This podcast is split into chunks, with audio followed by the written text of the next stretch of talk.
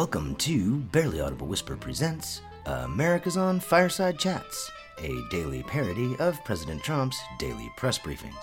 As always, our Trump impersonator is a woman, because we hear he hates that. I want to start by wishing my best wishes to Boris Johnson.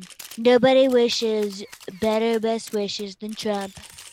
Trump best wishes are the best wishes because they make bad things go away, just like a miracle.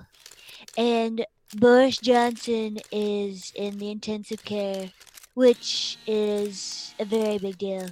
And I wish him best wishes because many people are saying Boris Johnson looks like Trump if Trump drank. After awkwardly feigning empathy for a fellow human being, President Trump started in on his usual mix of bragging about things he hasn't really done. I have used the Defense Protection Act very powerfully, so powerfully that I haven't even had to use it. Complaining about things while also bragging about them. Mike Pence had a call with all of the governors of the almost 50 states, and all 78 of the governors are very happy, even though 13 out of 6 governors of all 99 states tell the fake news media that they are not happy.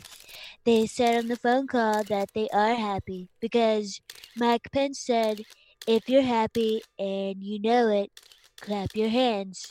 And everybody clapped. And of course, bragging about today what he was complaining about yesterday. Yesterday, 3M was the worst company in the history of companies. But today, 3M is doing very great things because they are making many millions and bajillions of masks and many other M's. 3M will be making 4 and 5 M's very, very quickly. And by May, which is another M, 3M will be making 10 M's. After a bit more braggadocious babbling, Johnson and Johnson is making many tests. And I talked to Johnson, and then I talked to the other Johnson, and I said, there's 2 Johnsons, so that's 2 times as many tests. And when you take a look at the COVID ship that's in New York, and it's a very big ship, and it's a COVID ship to take care of the COVID people, and it's very big because I built it with my very big hands. And an extremely awkward attempt at complimenting medical professionals. The doctors and the nurses and the many other types of people who work in the sick people buildings are like warriors because they put on their outfits with the gloves and the masks and the other M's, and it's like a war movie. Because I love war movies. Because one time I saw a picture where I looked like Rambo.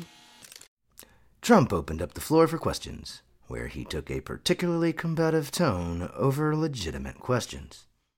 Mr. President, the HHS IG secretary released a report stating Fake news. Obama. Stating that hospitals are experiencing a mask shortage. Did you say Inspector General?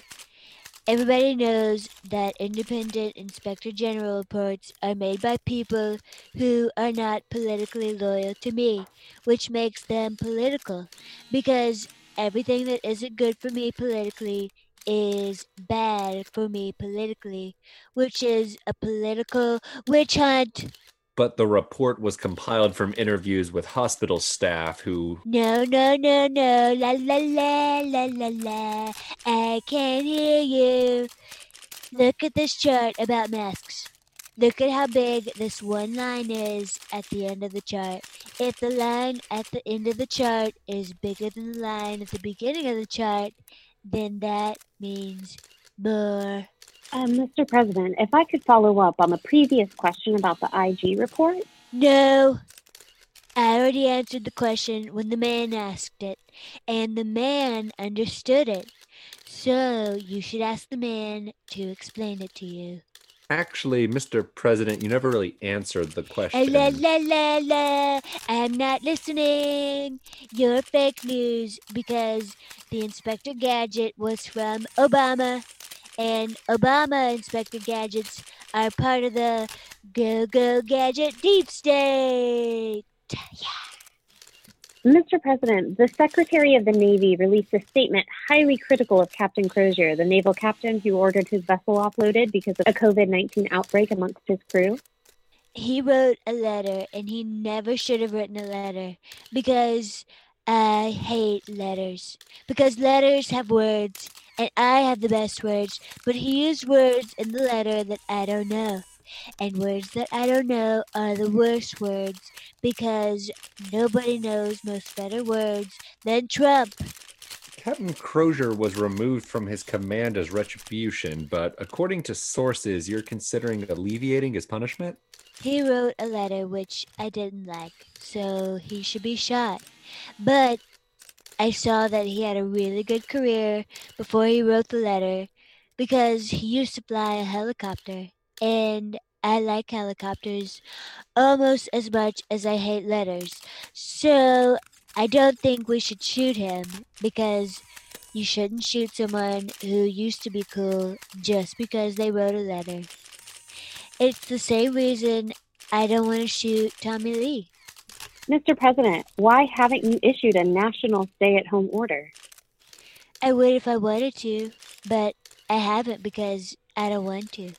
Because the Constitution says a bunch of stuff about states and federalism, which is an ism about the federal, which means the states have to be nice to me, but I could legally issue the order, but because morally I love the Constitution, which apparently I don't know is a legal document. I don't want to do what's legal because I want to do the Constitution. But some governors still haven't issued any stay-at-home orders. Fake news! The governors are very happy people, and even though they say they're unhappy, they are very happy because they all clapped their hands. Mr. President, the loan program to help small businesses has gotten off to a rocky start. You shouldn't be allowed to ask questions that aren't very nice to me. You should ask questions that say, congratulations on being the best, and everything bad is because Obama took away all of the ammunition, and they all had to share one gun, and the cupboards were depleted, and we only had one stock in the stockpile, and thank you for doing the best job that anybody has ever seen. And then I would say, wow, what a great question, and then you would show me your boobs. Mr. President, the data objectively states that the loan program has faltered because... Fake news! Objective data is the enemy of the people. And you should only ask me nice questions.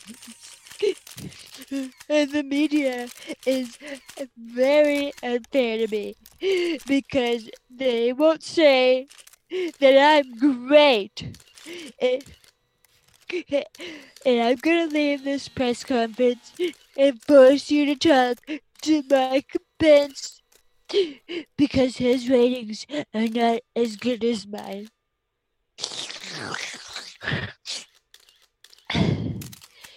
May God continue to be me, and may I continue to bless the United States of America.